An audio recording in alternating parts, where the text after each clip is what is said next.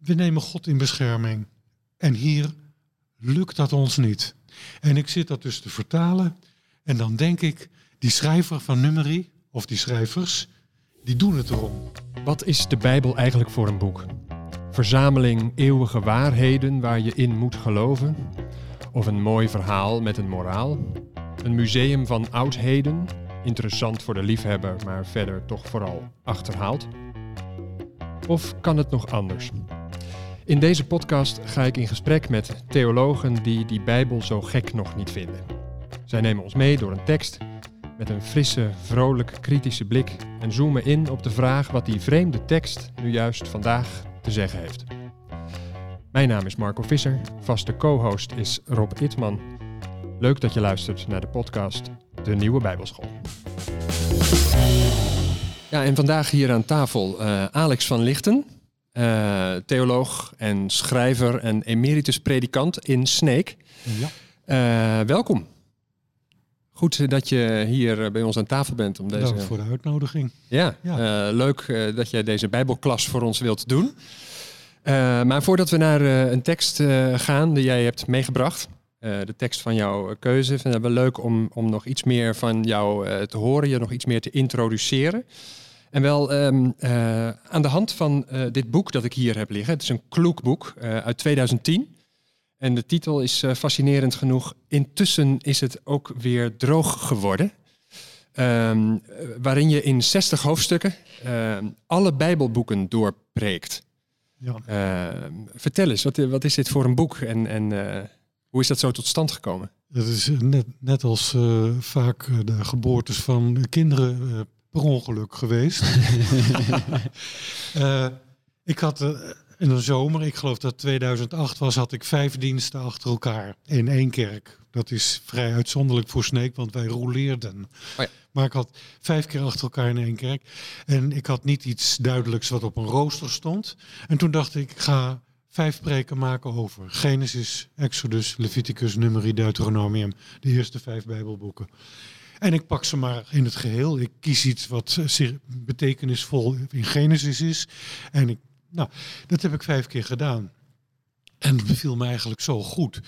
Uh, heel anders dan wanneer je een tekst pakt of een stukje leest en dat moet zien te verbinden met iets wat je niet leest. Het werd wat uh, generaliserender wel, maar op de een of andere manier niet minder pastoraal of wat je andere, anders voor eisen aan een preek moet stellen. Dus ik denk, ga door. Kijk, ja, je had de smaak te pakken.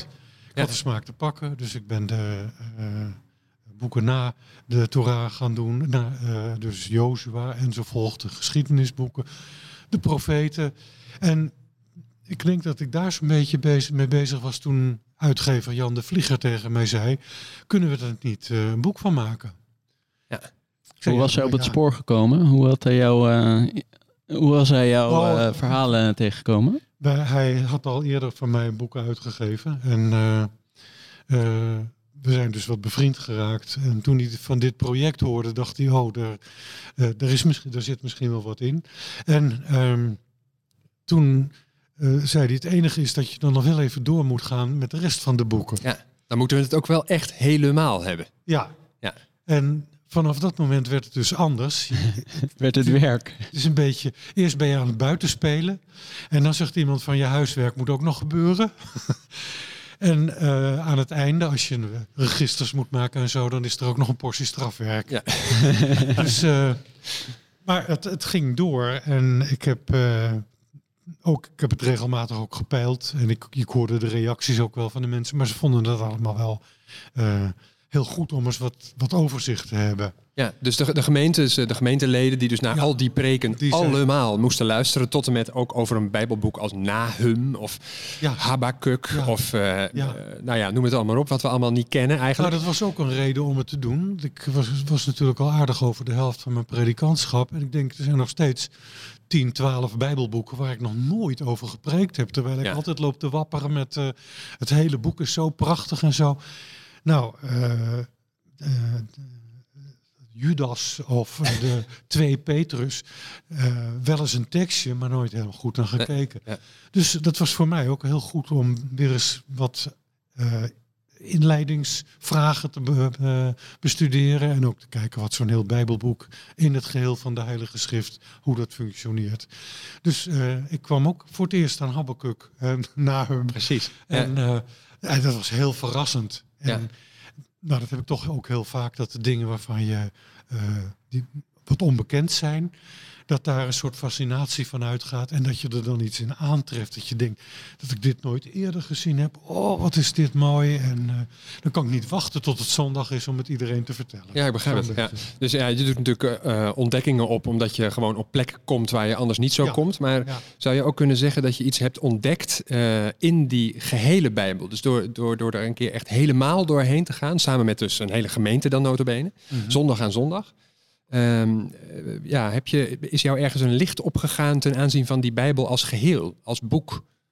Ja, uh, wat, heb je daar iets in ontdekt? Of, uh, of? Het, het, het, levende bewijs dat het echt van uh, A tot Z boeiend is. Hm.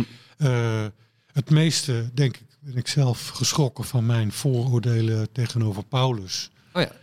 Die brieven van Paulus, dat, lag, dat loopt er zo'n beetje bij. Nico ter Linde had ook al een keer heel onaardig gezegd met zijn mooie project toen van uh, uh, Paulus, dat, daar heb ik niet zoveel mee. Ja. Ik denk, ja, zo kom ik er niet af bij Jan de Vlieger. Want je moet er toch helemaal doorheen. Dus ook uh, die vermalendijde Paulus. Ja. Dat was fascinerend. Oh ja. En die, Nico, je had het iets minder makkelijk moeten doen. Je had hier prachtig over kunnen vertellen. en uh, nou, dat waren dus echt uh, vondsten ook. En bij Paulus het sterkste ook dat je merkt hoe toch heel erg het in het Oude Testament vast zit. En ik, tegelijkertijd merkte ik natuurlijk ook de beperking van zo'n aanpak. Want er is een heleboel wat je niet, het meeste doe je natuurlijk niet. Nee, je slaat van alles er was iemand, toen ik het kort na het verschijnen op een avondje inleidde op een klassische vergadering. Daar was er iemand die zijn vinger opstak en die zei: Wat gaat u nu eigenlijk doen nu u de hele Bijbel heeft doorgepreekt? nu u dus klaar bent. Ja, ja, ja. Dus het boek is uit. Maar uh, nou, kon, die kon ik wel geruststellen dat er nog genoeg onbesproken was gebleven. Begrijp het. Maar en dan toch ook nog even de titel. Hè? Dus intussen is het ook weer droog geworden. Ja. Uh, ja. Mijn collega Sipke in Sneek, Sipke Oosterhof, die was begonnen in Noord-Holland, in het heidense Noord-Holland, Hoogwoud. En uh, daar had, of Oudwoud, ik weet het niet meer, ik moet er ook niet toe. Hij, uh, dus kandidaat, net dominee, ga je preken, kom je daar in die kerk, zitten ze allemaal vol verwachting te kijken en jij houdt daar je dienst en je komt daarna in de consistorie en dan denk je, nou gaan die ouderlingen zeggen van het was uh, mooi of misschien wat te lang of je krijgt een reactie. En ze komen de consistorie binnen en die uh, ouderling van dienst die pakt zijn pakje sigaretten en die kijkt naar buiten. Die zegt, nou dominee, het is intussen ook weer droog geworden. de Sipke die zei, toen begreep ik dat wij in een soort pauze-act optreden. Ja. In, een, in, een preek. En het werd bij zijn, in zijn familie dus ook spreekwoordelijk. Oh ja, als, een gevleugeld als hij thuis kwam uit de kerk en ze zei, hoe was het? Dan zei hij, nou... Het is uiteindelijk weer droog geworden. dus uh, toen wij zochten naar een titel die niet al te statisch was... Want het is toch ook, het zijn wel 60 bijbelboeken, 60 keer bijbelboeken die aan de beurt komen, maar het is ook speels gehouden. En het is ook. Ik, word, ik ben ook van meet af aan, van dat ik met het boek begonnen ben, er altijd vrolijk van geworden. Hm. Niet gedeprimeerd, ook niet door die, uh, de vaak donkere wolken die er boven de mensheid hangen. Ik, word, ik knap er altijd van op. En waar zit dat dan, dan in? Dat je er vrolijk van wordt? De ontdekkingen? Of? Ook wel de ontdekkingen, de onverwachte dingen, uh, de raakvlakken met nu. En ook dat je, ja, uh, als je het gewoon als literatuur zou lezen, wat je ook moet doen, dan, dan zie je ook hoe ontzettend knap het in elkaar zit. En hoe, hoe er over die verhalen is nagedacht. En uh, nou ja, en dat hebben we natuurlijk ook van onze leermeester Frans Breukelman geleerd. Waar, de vraag stellen, waarom staat dit juist hier en juist zo? Nou, en dat is, dat, uh, als je daar een idee over hebt, je bent er niet bij geweest toen het geschreven werd, dus het is allemaal jou uh, ook mee. Af en toe een beetje inlegkunde misschien, maar liever er wat, toch wat inleggen dan dat er weinig uithalen, denk ik altijd maar. Mm -hmm. Maar daar, nou, daar knap je enorm van op als dat... Uh, ja, dus met, met andere woorden, dat je dus uh, iedere keer weer ontdekt hoe goed die teksten in elkaar zitten. Ja. Dat is eigenlijk dan de ontdekking. Van, ja. het lijkt wel alsof ieder woord echt helemaal op zijn plek staat. Ja, en dat, mhm. is natuurlijk, er is uh, eeuwen aan gewerkt. En daarvoor hebben we de inleidingswetenschappen ook om te vertellen. Dat vers daar in vers 16, dat hoort daar eigenlijk niet. Dat hoort een hoofdstuk eerder. En uh, vroeger dacht je eerbiedig van, goh, wat knap van deze Duitse geleerde dat hij dat zo heeft uh, weten te vinden. En uh, daarna heb je ook leren denken van, ja, maar als ze dat dan in de loop van de tijd veranderd hebben, waarom dan? Waarom hebben ze dat dan nu daar gezet? En als je daar mee aan de gang gaat, nou, dat zijn fantastische dingen die je dan soms ontdekt. Dus het is ook ontdekkerfreude elke keer weer als je ermee bezig bent. En misschien als je dat ook wel als je over uh, de, de, gedichten van Gerrit Achterberg preekt. Dat zou best kunnen dat je dezelfde ervaring hebt. Maar ik heb de Bijbel nog steeds niet uit. Dus dan, dan maar de Bijbel. Ja. ja. Hey, en hoe uh, stel je huis als Big Brother en we konden meekijken met hoe Alex dan in dit proces zit. Uh, je zit in een kamer thuis, een bureau, je pakt de teksten erbij. Hoe, uh, hoe moet ik dat voor me zien dat je zo aan de slag gaat? Nou ja, je, ja, je pakt een tekst zijn vaak roosters. En, um, roosters zijn? Roosters van, van, wat er per zondag gelezen gaat worden. Oh, en dat is soms heel handig, omdat je dan als er kinderen in de kerk zijn, hebben die kinderdienst over de goede herder. Nou, dan is het een beetje stom dat jij net met een of ander oordeelstuk aan. Heb je weer meer, duurt het weer langer, moet je dat weer uitleggen. Dus je past het ook, als het kan, wat op elkaar af. Stemt het wat op elkaar af. Maar um, in periodes dat dat niet hoeft, kun je ook zelf wat kiezen. En mijn uh, liefste werkwijze is altijd dat ik een bijbelboek heb wat ik gewoon helemaal doorga hoofdstuk voor hoofdstuk. En af en toe smokkel je wel eens een beetje. En af en toe. Maar als het kan, gewoon achter elkaar doorlezen. En uh, dan pak ik de Hebreeuwse tekst. En, of de Grieks, als het Nieuwe Testament is. En uh, die ga ik vertalen. En ik ben er niet goed in.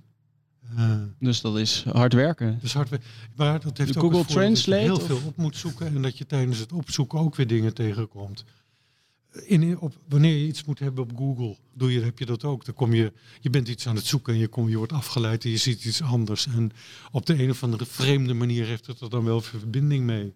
Nou, dat heb ik als ik concordances met dus alle plaatsen waar een woord in de Bijbel voorkomt zitten door te spitten. En Hebreeuwse lettertjes zitten bij elkaar zitten puzzelen. En uh, je, denken gaat intussen door. Dus tegen de tijd dat dat klaar is, heb ik ook al een halve preek. Ja, want mhm. dat gaat eindeloos door. Uh, hoe hou je dat focus uiteindelijk dat je dicht bij het verhaal kunt blijven? Ja, dat is een kwestie van aan je gehoor denken. En aan de tijdspannen die je kunt benutten om ze wat uh, uh, aan hun hoofden te zeuren. Of wat uh, zinvols te vertellen. Je weet gewoon dat je in mijn geval zes kantjes hebt. dan kun je kletsen wat je wil. Maar als je op kantje vijf bent, dan denk je, nou, dan wordt tijd om naar het einde te gaan. Ja. Maar je bent, dus, uh, je bent vele jaren predikant geweest en nog ga je voor. en je vertelt dus dat je voor iedere dienst, met iedere tekst die je aan de slag gaat, begin je gewoon bij, de, ja, bij het Hebreeuws en bij het Grieks. Gewoon zelf vertalen. Ja. Um, uh, ik probeer dit ook zo uh, te doen, maar uh, wij weten natuurlijk ook wel, dat, ja, dat, is, dat is een geweldige tijdsinvestering die je daarmee doet. Ja. Um, toch, ja, dus het is een keuze die je dan maakt om, om zoveel tijd en energie daarin te investeren, toch? ja, waar, waar, zou je hem anders aan moeten besteden terwijl je voorbereidt? Nou, een commentaar op, op Genesis. Nou ja, het, moet, je weer, moet je er weer drie lezen. Ja, kun je beter in één keer zelf goed doen, bedoel je? Ja, ja. mijn oneerbiedige werkwijze, oneerbiedig tegenover al die dure theologen die er nog in de kast staan. Uh, ik vertaal, ik maak zelf een soort werkvertaling. Dan liggen er trouwens ook al een heleboel andere vertalingen open. En je kunt ze tegenwoordig ook in kolommetjes op, op je beeldscherm toveren. Uh, dan heb ik die vertaling af en dan heb ik ook al een idee wat, wat ongeveer het kernpunt van dit stuk is. Alleen al door te vertalen. Ja. ja alleen dat, dat, gewoon dat pure handwerk van het vertalen zelf. En dan, maak ik een, dan maak ik een preek. En daarna ga ik ook nog controleren, als ik goed commentaar heb op een Bijbelboek, ga ik ook nog controleren of ik ik geen flauwekul heb staan beweren of me grenzeloos vergist heb. Dat gebeurt natuurlijk ook. Dus het is heel goed om uh, een tegenmacht te organiseren terwijl je uh, zelf toch de macht over. Uh, Actueel thema. Ja. ja. ja. Nou, laten we het beproeven. Hè? Dus je, je, hebt een tekst uitgekozen voor ons. Wat, wat ga je met ons lezen?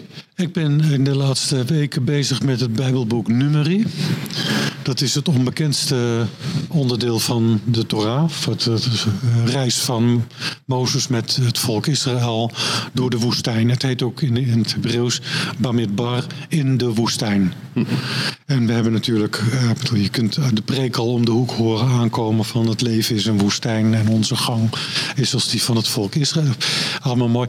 Maar om dat nou eens stap voor stap met dat volk door te maken, dat leek mij. Ik heb het ik wil eerder uitgepreekt ook, maar nooit zo uh, streng doorlezend. Ja, zo stuk nu. voor stuk. Ja. Uh, ja. ja. ja. En wat, wat heb je nu uh, vandaag? Um, mee? Ja, een, een vreselijk hoofdstuk. Oh, nou fijn. Ja.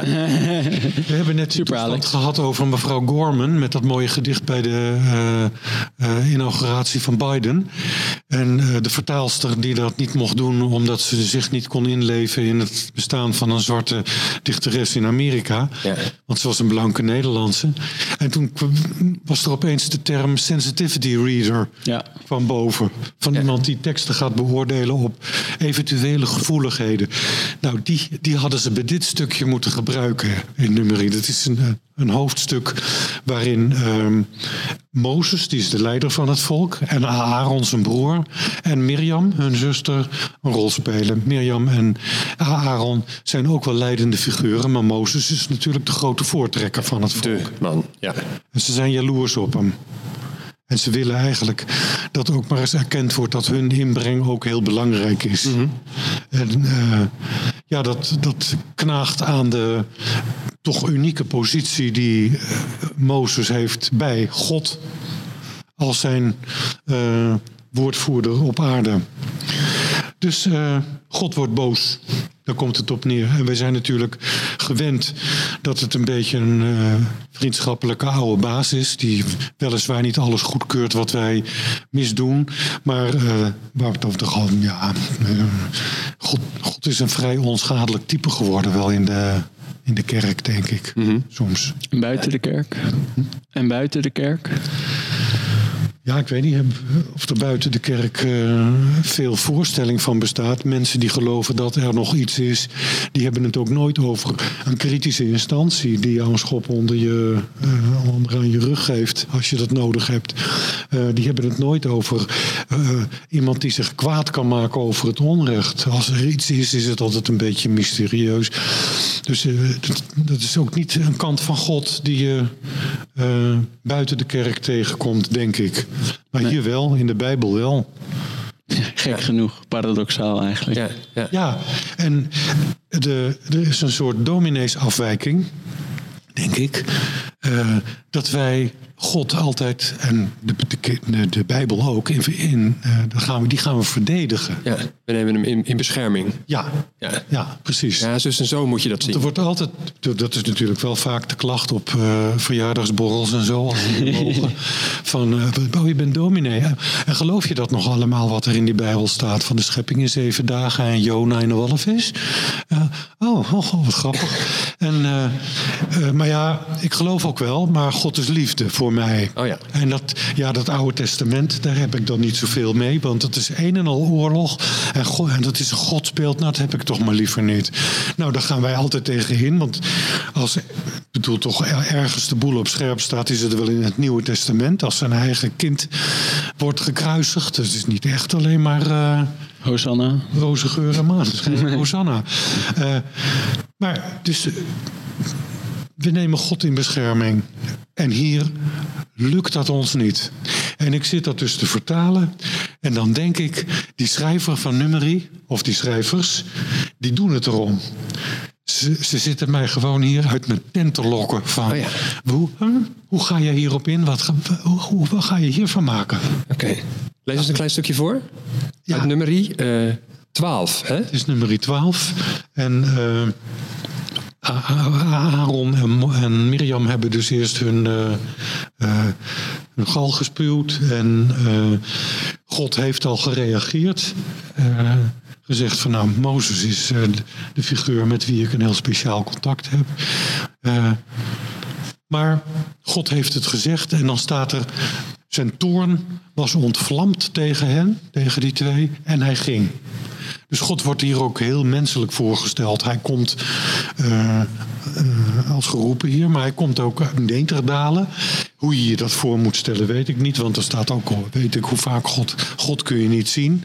Maar er staat in nummerie ook, uh, je kunt Gods contouren zien. En, maar goed, God komt hier en hij gaat.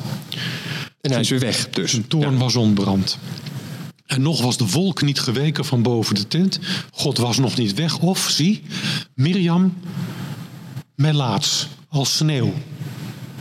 Aaron keerde zich om en zie, melaats is zij.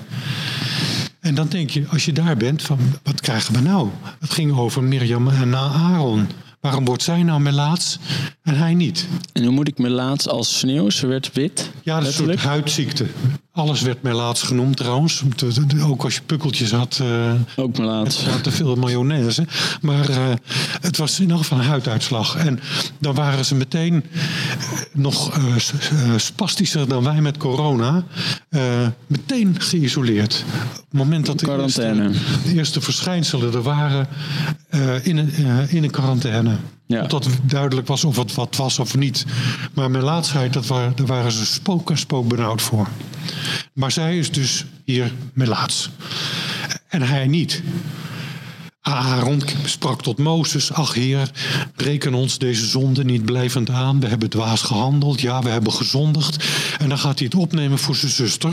Laat haar niet zijn als een kind dat doodgeboren uit de moederschoot komt, al half weggeteerd. En dan Mozes schreeuwde tot God, daar staat de godsnaam, God, ik ben met je. En sprak, o God, genees haar toch. En dan moet je horen wat God zegt.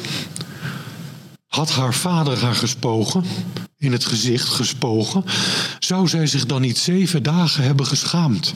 Laat haar zeven dagen zijn uitgesloten buiten het tentenkamp en er daarna weer worden bijgehaald. Nog steeds niks over Aaron. Alle schuld komt op Mirjam. Zo'n oud liedje in uh, de popscene. The sins of a family fall on the daughter.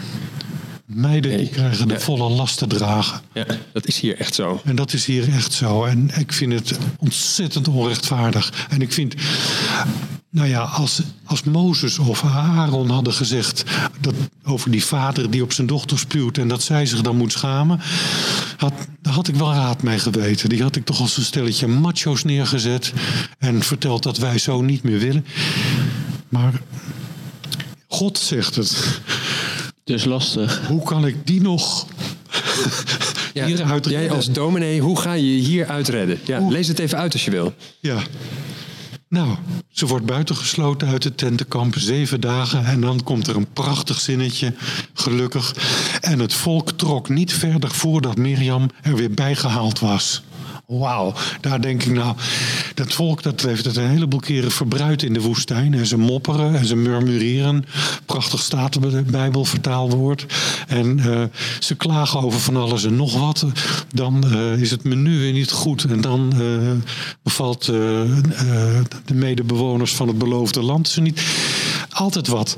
Maar hier doen ze precies wat, nou, wat mij uit het hart gegrepen is. Ze gaan niet verder voordat Mirjam er weer bij is. Hm. Uh, dus, uh, goede, goede vorm van solidariteit. Ja. En dus wel naar de vrouw ook toe. Hm. Uiteindelijk, ja. ja. Ik herinner me een SGP-jongen uh, deze week toevallig... die toch wel een beduidend ander beeld had van de vrouw vanuit het Bijbelboek. Ik weet niet of jullie ook ja, ik heb het gezien. Ja. Zou hem dit stukje met hem moeten lezen eigenlijk? Nou ja, je kunt hier ook uithalen van ja, nee, maar kijk, de vrouwen die dragen de schuld. En zij, dat is ook nog in de commentaren, die ik dan hier wel op heb nagelezen, maar Marco. Ja. Uh, Mirjam, daar begint het mee. Mirjam sprak met Aaron, dus zij is begonnen. Ja. Nou, dat hoor ik de kinderen ook nog wel zeggen als de ruzie was. Zij is begonnen. Ja, en, ja. Uh, dus dat is, Maar dat, zo zitten commentaren dus ook vaak in elkaar. Dat ze een beetje gaan praten naar wat er staat. Terwijl ik denk, is het nou... Uh, wat, moet je hier nou, wat moet je hier nou mee doen? Ja. Ja, zeg maar eens, dominee. Wat, uh, wat moeten wij hier nu mee doen met deze tekst? Wat, uh... Nou ja, de, de, de SGP-jongeren zou kunnen zeggen van we moeten vrouwen verbieden om te spreken. Niet alleen in het gemeenschap van de gelovigen, maar helemaal. Want dat gaat met Je ziet dat het misgaat met Mirjam. Ze doet de mond nog niet open. Of het, dat zou of kunnen. de laatste twee toe. Ja. Maar als je. Uh, al, met, een beetje met schrik constateert wanneer een man of vrouw of iemand naar huidskleur eh, ongelijk behandeld wordt. Dat is natuurlijk onze eh, terechte overgevoeligheid. Waarom Aaron niet en waarom zij wel? Nou, uh, de, theologen die gaan dan zeggen, ja, in die tijd, uh, de positie van de vrouw was heel anders. Ze vonden dat toen heel normaal. Ja, maar wij niet meer. En uh, waarom moeten we dat nog zo goed vinden? Het volk protesteert hier in feite ook tegen God. Ja. Als die met zijn volk verder was gegaan, waren zij niet gegaan. Ze gingen pas verder toen Mirjam er weer bijgehaald was. En toen vond ik een uh, prachtig verhaal in de Talmud, Joodse commentaar op, het, uh, op de Bijbel, waarin rabbies met elkaar allerlei meningen uitwisselen en voortdurend oneens zijn over wat de goede uitleg is. En er is een verhaal waarin ze opstaan tegen God. En uh, zal ik dat ervoor even voorlezen? Ja, vertel eens. Prachtig verhaal. Rabbi Eliezer, die stond met zijn mening over een schriftuitleg alleen tegenover alle anderen. Toen maakte hij alle tegenwerpingen die hij maar bedenken kon, maar ze namen ze niet van hem aan. Toen zei hij, als de juiste beslissing over deze tekst met mijn idee overeenkomt, dan zal die Johannesbroodboom het, het bewijzen. Die wandelt 111 verderop. En had dat gezegd en de boom verplaatste zich 111 van waar hij stond. Sommigen zeggen zelfs 400 el. Ze zeiden, een boom gaat geen bewijzen over de Bijbel leveren. Toen zei hij, als de juiste uitleg is zoals ik heb gezegd, dan zal dat watertje hier het bewijzen. Wat naar stroomafwaarts naar een grote rivier gaat. En had het nog niet gezegd of dat watertje begon stroomopwaarts te stromen. Ze wierpen weer tegen, van een beetje water gaan wij niet, uh, het, gelijk, uh, daar gaan wij niet het gelijk van de Bijbel uit afleven, lezen. Toen zei hij, als het zo is dan zullen de muren van ons leerhuis het bewijzen. En de muren bogen naar binnen en dreigden in te storten. En daarop riep uh, Rabbi Joshua de muren toe en zei: Als geleerden elkaar ten aanzien van de juiste uitleg iets bestrijden, hebben jullie daar niets mee te maken. Dus de muren stortten niet in uit eerbied voor Rabbi Joshua, maar ze richten zich ook niet weer helemaal op. Uit eerbied voor Rabbi Eliezer. Tot op de huidige dag staan ze scheef. Hm. Dat vind ik ook enig. Daarop zei hij: Wanneer het is zoals ik meen, dan zal het bewijs uit de hemel komen. Toen klonk een stem vanuit de hemel die zei: Wat hebben jullie tegen Rabbi Eliezer? De juiste weg is steeds zoals hij zegt. Daarop stond Rabbi Joshua op en zei: Deuteronomium 30, zij is niet in de hemel. Wat betekent het gebod is niet in de hemel? Rabbi Jeremia antwoordde, de Torah is al op de berg Sinaï gegeven en bevindt zich dus niet meer in de hemel. Wij slaan geen acht op hemelse stemmen, want al op de berg Sinaï hebt gij in de Torah geschreven, de beslissing gaat volgens de meerderheid. De profeet Elia die dwaalde nog wel eens rond, uh, omdat hij de aarde nogal miste na zijn hemelvaart. En toen die aan de rand Rabbi Nathan tegenkwam en die hem vroeg wat de heilige, zijn naam zij geprezen, op dat moment gedacht moet hebben, antwoordde Elia, God lachte en zei, mijn kinderen hebben het van me gewonnen. Mijn kinderen hebben het van mij gewonnen. Dik tevreden. Ja. dus ik dacht bij maken van de preek over dit stuk. Ik waag het er maar op. De kinderen moeten dit hier ook nog maar even van hem winnen. De kinderen Israëls, die hier zijn blijven wachten tot Mirjam weer erbij kon komen, die kregen gelijk. En de stem uit de hemel die moest maar zwijgen. Ja, zo zet je, je jezelf, of de stem van de, de kinderen van Israël, waar je jezelf dan bij schaart, tegenover ja, God in de hemel, om ja. zo te zeggen. Hè? Ja. ja. dan laat je je toch ook, ja, ook je, je, je, geweten spreken. En je zet jezelf ook niet inderdaad als een soort advocaat van de tekst tegenover de mensen, maar je gaat naast de mensen staan. Ja. ja. ja. En het, zal, het kan ook best dat dat over een paar jaar niet meer zo hoeft. Want wij hebben natuurlijk ook een soort overgevoeligheid op het moment dat het hier gaat over een vrouw en een man. En zij krijgt straf en hij niet. Dan doen we in feite ook een beetje, zijn we ook kinderen die roepen zij is begonnen. Maar er zit, dat is bij ons wel een, wel een, een een dingetje noemen ze dat tegenwoordig. Ja, ja, zeker. Een soort overgevoeligheid. Ligt onder een vergrootglas. Gelijk behandeld wordt. Ja, ligt onder een vergrootglas. Ja. Als, als, als die man en vrouw in één keer voorkomen, gaat iedereen erop letten. Hoe verhouden die zich tot elkaar? Ja. Is dat iets wat je nu meer merkt, ook in jouw preken, dat je daar rekening mee houdt? Of dat je er ook zelf anders naar bent gaan kijken dan? Ja, ik denk, ik, hier overkomt het je een beetje. Hier hou je al rekening uh, met het feit dat, terwijl er misschien niks aan de hand is voor het gevoel van de oorspronkelijke lezers, uh, had het ook omgekeerd kunnen zijn dat Aaron er van langs kreeg en zij fruit. Dat weet ik allemaal niet, maar uh, ik merk wel dat ik, als ik heel af en toe zie ik dat nog wel eens oude preken en nou, die zijn dan toch wel, die zijn dan nog heel erg in de manvorm gesteld. Als, als, je, als het ook maar enige twijfel leed, was het hij en hem. Mm -hmm. En dat doe je tegenwoordig automatisch toch al wat inclusiever en uh, uh, gelijker verdeeld. Ja, want in principe zou je het ook om kunnen keren. Alleen in, in de Bijbel is nou eenmaal gekozen dan maar voor een hij. Ja. Kan ik het zo zien? Ja. ja. Nou ja, dus enerzijds is het zo dat je dus uh, door de tijd waarin wij met elkaar leven een, een, scherpere blik hebt voor dat aspect. En dat je dan eerder ook een beetje in het geweer komt en zegt van hé, hey, wacht even, hier klopt iets niet. Ja, uh, maar ik hoor je tegelijkertijd ook zeggen, uh, het zou ook wel eens zo kunnen zijn dat, dat, dat, dat het verhaal, dat de schrijvers van het verhaal, zoals je het neerzetten, uh, misschien eerder ook dat willen, willen losmaken. Dus dat ze eigenlijk ook veel meer willen prikken en provoceren. En mm -hmm. uh, zo sprak je er eerder over. Mm. En uh, dat valt me heel erg op in de manier waarop jij leest en waarop je dit verhaal zo presenteert. Dat het dus eigenlijk niet zo is van, nou ja, als een soort antwoord, van nou zo zit het. Mm -hmm. Maar veel meer als een, als een provocatie, als een losmaken van reacties en, en van protest ook. En van uh, ook wel tot en met dat je mhm. dus als lezer zegt: ho, wacht, ho, stop. Mm het tegenover uh, God in de hemel, om maar zo te zeggen. dus dat, dat, het, dat er ergens ook dat het veel meer gaat om een provocatie en dat je geweten gewekt wordt, dan dat je ergens bevestigd wordt in een bepaald wereldbeeld. Ja. Zeg ik het zo goed? En ja, en in feite, je kunt natuurlijk het in het verhaal ook al wel wat lezen. dat op het moment dat Mirjam getroffen wordt, de, of de gevolgen moet dragen van uh, haar zonde of weet ik wat, dat Aaron en Mozes tegen God ingaan. Ja. Dat die al hier op zich nemen wat die rabbijnen in hun uh, verhaaltje met dus... het stromende beekje doen.